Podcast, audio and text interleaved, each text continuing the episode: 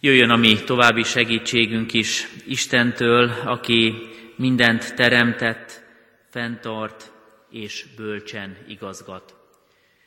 Álljunk meg, Urunk, szín előtt imádságra, és szólítsuk meg őt, könyörögünk ő hozzá, fohászkodjunk.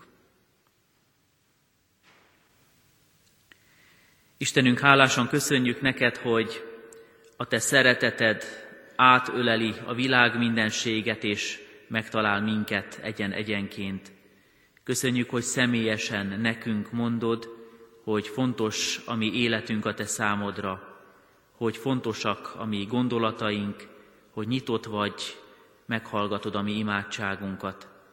Köszönjük, hogy egyszülött fiad ajándékoztad, értünk, hogy az ő megváltó munkája, értünk vállalt kereszt halála és feltámadása által nekünk örök életünk lehessen. Most ennek a hétnek az utolsó estéjén megállunk a Te színed előtt. Megköszönjük azt a sok-sok lehetőséget, amit tőled kaptunk. Megköszönjük a Te áldásodat, a Te szereteted, amely megújult és megújított minket. És arra kérünk, hogy fogadd el a mi hálaadásunkat és magasztalásunkat, dicséretünket és dicsőítésünket. Ezen az estén is segíts, hogy erősödjön hitünk, gyógyuljon lelkünk, félelmeinket letehessük, és a tőled kapott reményben erősödjön a mi életünk.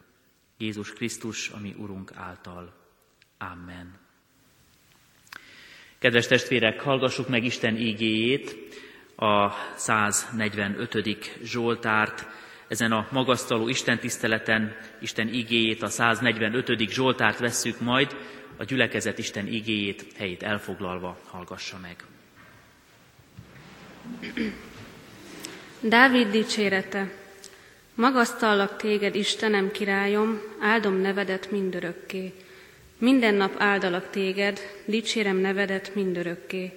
Nagy az Úr, méltó, hogy dicsérjék, nagysága felfoghatatlan. Nemzedékről nemzedékre dicsérik műveidet, hirdetik hatalmas tetteidet. Fenségeden, ragyogó dicsőségeden és csodálatos dolgaidon én is elmélkedem. Elmondják, milyen félelmes hatalmad, én is felsorolom nagy tetteidet.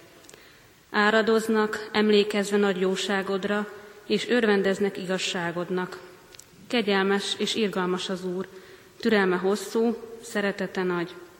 Jó az Úr mindenkihez, irgalmas minden teremtményéhez. Magasztal, Uram, minden teremtményed, és híveid áldanak téged. Elmondják, hogy országod milyen dicsőséges, és beszélnek hatalmadról, megismertetve az emberekkel az Úr hatalmas tetteit, országa ragyogó dicsőségét. Országod örökkévaló ország, uralkodásod nemzedékről nemzedékre tart. Támogat az Úr minden elesettet, és fölegyenesít minden görnyedezőt. Mindenki várakozva néz rád, és te idejében adsz nekik eledelt. Kinyitott kezedet, és kielégítesz minden élőlényt kegyelmesen. Az Úrnak minden útja igaz, és minden tette jóságos. Közel van az Úr mindenkihez, aki hívja, mindenkihez, aki igazán hívja. Teljesíti az Isten félők kívánságát, meghallja kívánságukat és megsegíti őket. Megtartja az Úr mindazokat, akik őt szeretik, de a bűnösöket mind elpusztítja. Az Úr dicséretét hirdeti ajkam, áldja mindenki az ő szent nevét mindörökké.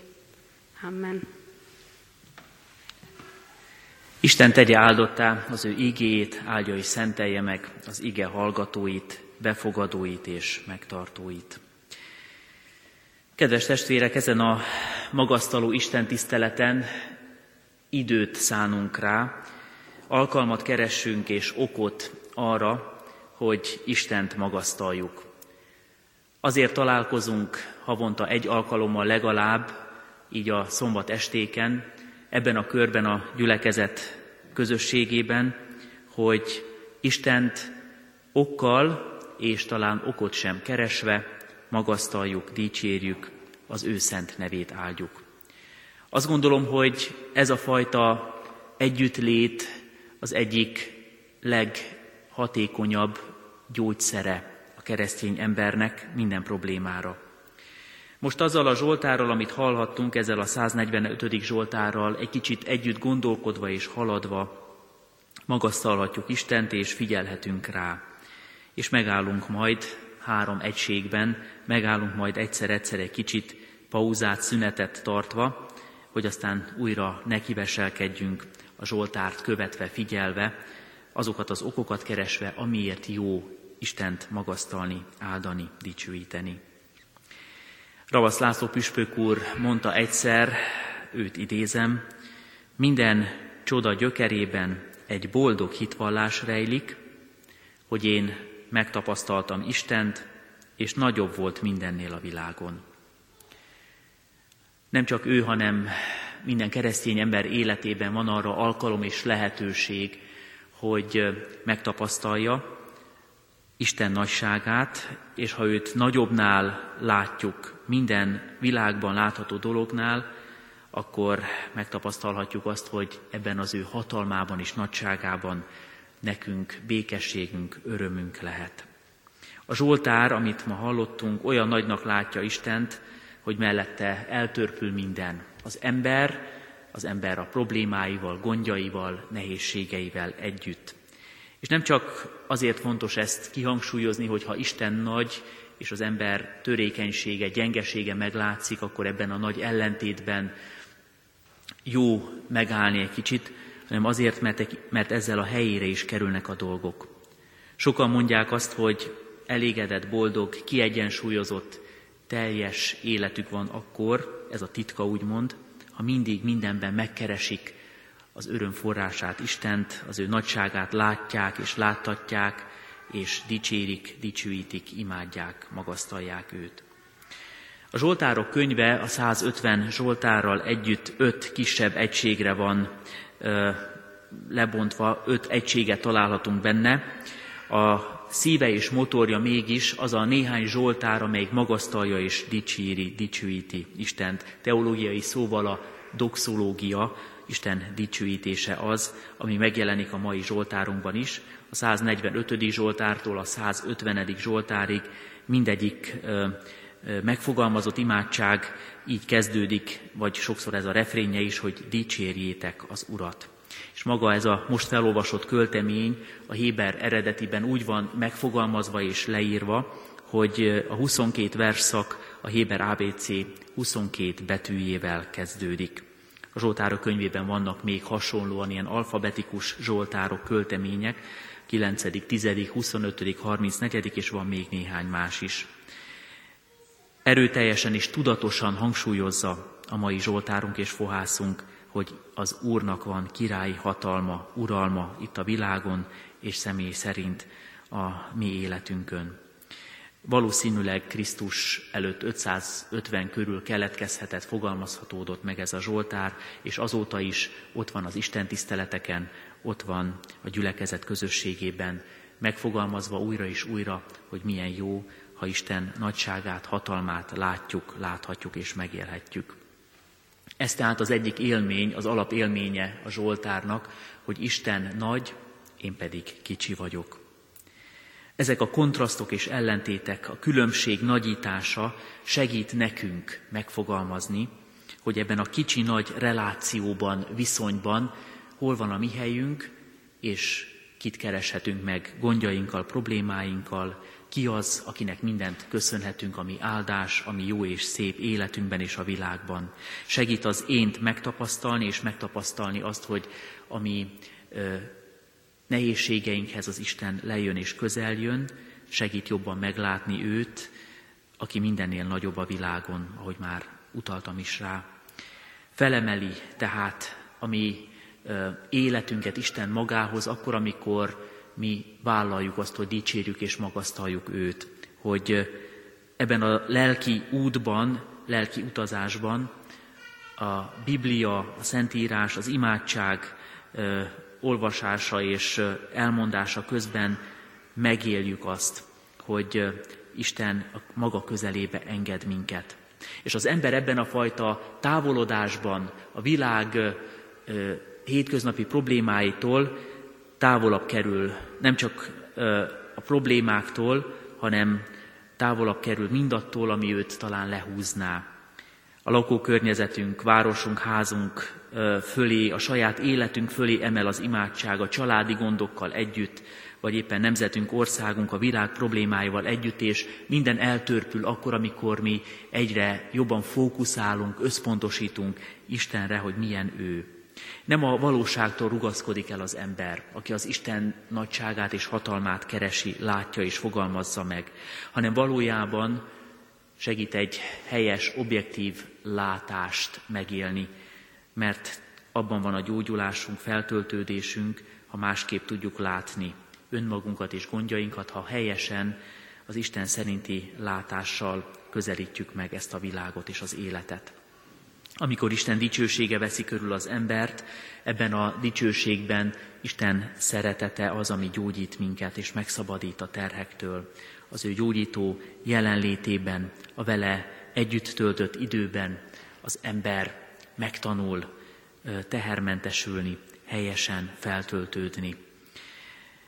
Aztán azt is látjuk a Zsoltáron keresztül ebben a Zsoltárban, hogy amikor megfogalmazza az imádságot az ember, hogy én magasztallak téged, ebben ott kell legyen egy személyes tapasztalat, az átélt élmények sokasága, én téged magasztallak.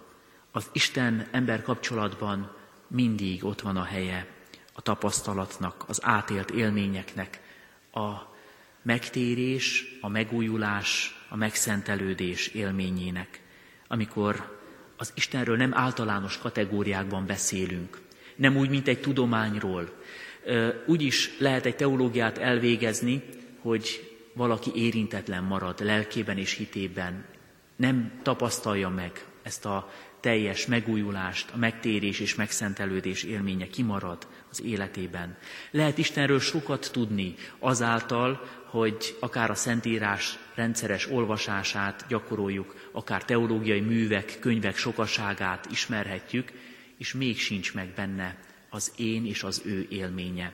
Magasztallak én téged, ebben benne van az a bizonyosság, hogy a Zsoltár szerzője, az imádság megfogalmazója, az imádkozó ember találkozott Istennel, elfogadja az ő hatalmát és nagyságát az életében, és érvényesül Isten akarata az ő egész életében, elsősorban a döntéseiben. Ő az én Istenem és királyom, mondja a Zsoltár, fogalmazza meg az imádság. Ez azt jelenti, hogy döntési joga van Istennek az én életemben. Beleszólhat, sőt, nem csak ez a lehetősége van meg, hanem kifejezetten a hatalma, és kifejezetten kéri is a Zsoltár megfogalmazója, hogy az Úr ott legyen döntéseivel, hatalmával jelen az ő életében. Minden lelki természetű kérdésben, minden anyagi, materiális kérdésben a döntéseinket Isten ígéje szerint, az ő akarata szerint kell meghozni, ráhangolva, vele szinkronban és összhangban. És így elfogadjuk őt, mint legfőbb hatalmat, mint életünk vezetőjét, mint életünk fölött az egyedüli úrt és döntéshozót. És ebből adódik, hogyha elfogadjuk, hogy neki igaza van, talán így leegyszerűsítve mondhatjuk ezt, ha elfogadjuk, hogy neki minden tekintetben joga van kimondani az igent és a nemet, akkor ebből már az is egy következő eredmény, nyereség, hogy bármi történjen is az életünkben, azzal a tudattal élhetünk, hogy az egy helyén való dolog. Isten kezében, az ő akaratával, az ő bölcsességével senki nem vitázhat, és ebből adódóan, ha az ő akarata és bölcsessége valami olyan dolgot enged meg az életünkben, ami számunkra nem érthető, vagy talán éppen fájdalmas, vagy bonyolult, átláthatatlan, megnyugtató érzés az is, hogy ebből nekünk mégis javunk, áldásunk származhat. Talán sokan ismerik Spurgeon ige hirdető, híres 19. századi angol prédikátor nevét. Ő mondta egyszer így a veszteségekkel kapcsolatosan is, és általában, hogy amikor mi Istent áldjuk az ő kegyelmes tetteiért, akkor megsokasítjuk azokat. Amikor pedig azért áldjuk őt, mert szenvedésben van részünk, akkor általában a szenvedéseknek véget tudunk vetni. Az élet ajándékát és örömeit meg kell köszönni, és mondhatjuk, nagy az Úr. Az élet nehézségeit és problémáit is láthatjuk, és amikor talán ebben gyengének is bizonyulunk, mert érezzük a súlyt a vállunkon, a terhet, akkor is azt kell mondani, hogy igen, saját erőnkből nem szabadulhatunk meg, de Isten akaratát, Isten bölcs tervét elfogadjuk, hogy ebből is a számunkra valami jó kell, hogy jöjjön. És a szívben megnyugtató bizonyosság, ha akkor is azt mondjuk, nagy az Úr. Ez a fajta reménység jelenik meg a Zsoltárban, a keresztény ember életében. Nagy az Úr, lelket öntött belém, és újra és újra lelkesít engem. Nagy az Úr, még én is megtapasztalhattam, átélhettem az ő jelenlétében, hogy milyen nagy és erős ő, és az ő jelenléte hogyan gyógyít meg. És ebben a fajta magasztalásban, aminek látszólag úgymond nincs racionális, észszerű oka, az ember gyógyul, megnyugszik, elcsendesül. Terápiás, nyugtató, gyógyító hatása van a lélekre, Nekünk van arra szükségünk, hogy Istent dicsérjük és magasztaljuk, akkor is, ha nem értjük az ő tetteit, akkor is, ha nem látjuk előre az ő velünk kapcsolatos gondolatait, mert ebben a magasztalásban és dicsőítésben van a mi lelkünknek a nyugalma, békessége. Megtapasztalhatjuk akkor is, ha gyengék vagyunk, ha legyőznek újra és újra a hétköznapok, ha a megszokott kicsi hétköznapi tetteinkben sokszor már belefáradunk, elfáradunk, ha ebben az adok-kapok világban, amiben a mai ember ér és mi is jelen vagyunk, sokszor már nem érezzük jól magunkat. Isten kezdeményez az ő igéjének közelségében, az ő számunkra elkészített csendes idejében megtalálhatjuk mi az alkalmat arra, hogy dicsérjük és magasztaljuk őt, úgy is, hogy sokszor nem várunk akár választ a kérdéseinkre, akár nem azonnal várjuk a megoldást problémáinkra. Ha van időnk, akkor csendesedjünk el, és magasztaljuk őt azért, amit már megértettünk, és magasztaljuk őt azért is, amit még nem érthettünk meg a világban. Blaise Pascal egyik imádságából idézek, a gyógyulással kapcsolatosan fogalmaz így. Uram, csak te tudod, mi használ nekem mindenható Úr vagy. Tégy tetszésed szerint, akár adsz, akár elveszel valamit. Csak egyet tudok, az a jó, ha követlek, de káromra van, ha megbántalak. Azt sem tudom, mi használ nekem, egészség vagy betegség, gazdagság vagy szegénység, vagy bármi e világon. Gondviselésed titka, hogy te miként döntesz meghaladja emberek, sőt angyalok tudását is. Imádattal borulok le előtted, és nem kutatom azt. Csendesedjünk el Isten előtt egy rövid imádságra, magasztaljuk őt, és utána kicsit tovább haladunk majd még a Zsoltárban. Imádkozzunk. Urunk, úgy, ahogy ez a Zsoltár teszi, amivel ma ismerkedünk, mi is magasztalunk téged. Magasztalunk okkal, mert látjuk a Te tetteidet a világban és a mi életünkben. Látjuk a Te szeretetedet, amelyel közelítesz a bűnös emberhez, amelyel megszólítod. Látjuk a Te gyógyító hatalmadat a világban és a mi életünkben ugyanúgy, mert Te azt akarod, hogy a bűnös ember megtérjen és éljen, azt akarod, hogy a könnyező, fájó szívű ember, a terhet hordozó ember a Te jelenlétedben gyógyuljon. Magasztalunk Téged mindazért, amit már megérthettünk a világban, a Te csodáidért, a Te szeretetedért. És imádjuk és magasztaljuk a Te neved, attól függetlenül, hogy mit láttunk és éltünk már meg.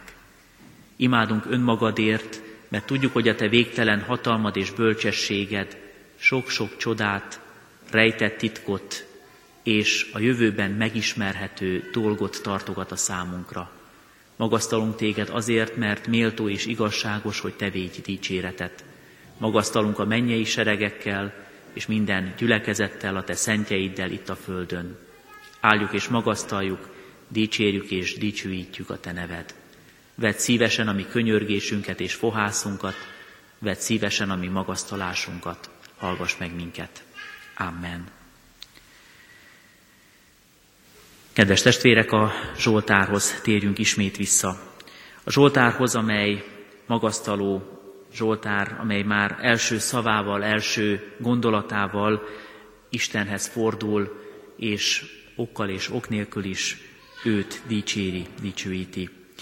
Valljuk be azt is őszintén, hogy nem könnyű letenni a munkaterhét, letenni gondjainkat, kérdéseinket, nem könnyű megválni a mi megszokott imádságunktól, és csak úgy önmagában dicsérni Istent. Méltó, hogy dicsérjék, ezt mondja a Zsoltár. De mi talán többször, vagy nagyon sokszor kezdjük úgy imádságunkat, hogy Uram, arra kérlek, Uram, azt szeretném tőled megkapni.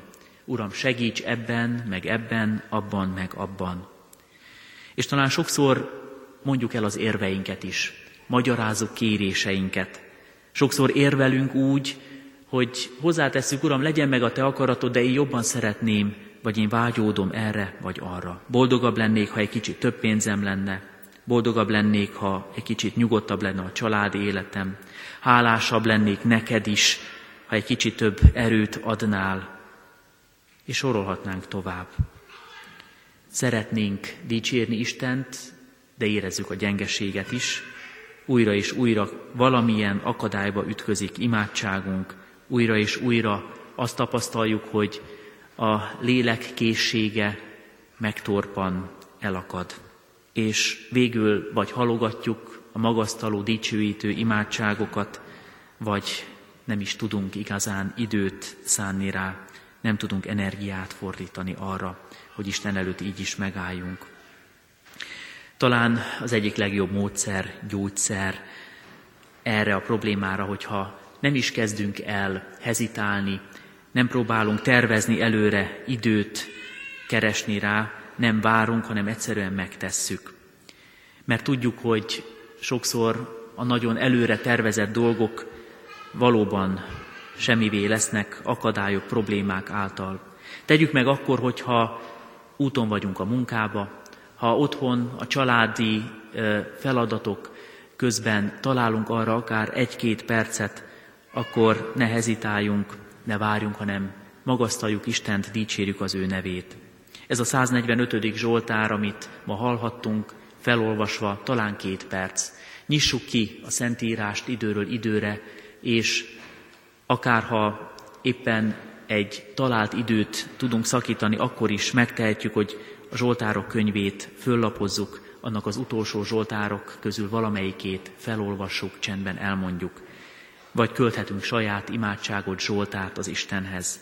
Sokszor igazán nem is kell, hogy ez egy művészi, irodalmilag kifogástalanul megfogalmazott könyörgés legyen, Elég, ha csak annyit mondunk, mint itt a Zsoltárokban sokszor látjuk refrényszerűen, hogy imádunk és magasztalunk téged, dicsérünk téged, dicsőítjük a te neved. Lehet okkal, megfogalmazva mindazt, amit kaptunk tőle, lehet úgy is, hogy rálátunk a világ csodájára, csodáira és szépségeire, és azért dicsérjük Istent, és lehet úgy, ahogy most is halljuk, és ebben a Zsoltárban is megtaláljuk, ok nélkül elmondva, hogy Isten hatalma és nagysága önmagában méltó arra, hogy dicsérjük, dicsőítsük őt. És meg fogjuk tapasztalni azt, amit a keresztény ember az ilyen imádságokon keresztül átélhet, hogy ez a fajta magasztalás úgy emeli fel Istenhez a mi tekintetünket, hogy ezáltal szinte öntudatlanul gyógyulunk is, tehermentesülünk, mert az Úr vállára tesszük mi, a mi terheinket is át fogja formálni gondolkodásunkat, hétköznapjunk, hétköznapjainkat és életünket ez a fajta dicséret, dicsőítés, magasztalás. Amikor Isten előtt hódolunk, akkor ez örömet jelent az angyaloknak, és távol tartja tőlünk a rosszat, a gonoszt.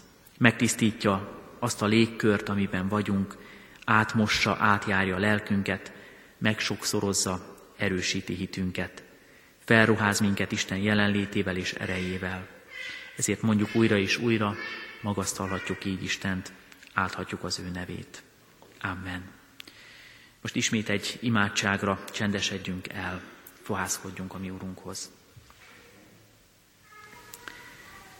Urunk, magasztaljuk a Te neved, és megvalljuk, hogy a Te uralmad és hatalmad valóban a mi javunkat szolgálja, minden döntésed, minden terved, velünk kapcsolatos gondolatod teljessé teszi a mi életünket. Bocsáss meg, ha sokszor mindig a problémáinkkal tolakodunk előre. Bocsáss meg, ha imádságunkban számosabb a kérés. Köszönjük, hogyha most a mi figyelmünket arra irányítod, hogy a te magasztalásodban ugyanúgy ott van, jelen van a gyógyulás és megerősödés. Urunk, hadd helyre a mi hitünk és a mi látásunk azzal, hogy a te szent lelkeddel elmélyíted azt a tapasztalatot, hogy ha téged nagynak vallunk, magasztalunk és dicsőítünk, az a mi számunkra ugyanúgy gyógyulás, erősödés, ugyanúgy hozzájárul a mi lelkünk és testünk épüléséhez. Köszönjük, hogy dicsérhetünk téged nemzedékről nemzedékre, köszönjük az őseink magasztaló fohászait, zsoltárait, és köszönjük, ha mi is tovább adhatjuk azt, hogy te hatalmas Isten vagy, méltó, hogy téged dicsérjenek. Áld meg minket egyéni csendességünkben, és áld meg a mi közösségünk, gyülekezetünk fohászát, imádságát is. Köszönjük, hogy így kérhetjük még a Te áldásodat a holnapi napra, szenteld meg a veled való közösséget és találkozást. Amen. Most fennállva mondjuk el a mi Urunktól tanult imádságot is. Mi atyánk, aki a mennyekben vagy, szenteltessék meg a te neved, jöjjön el a te országod, legyen meg a te akaratod, amint a mennyben, úgy a földön is.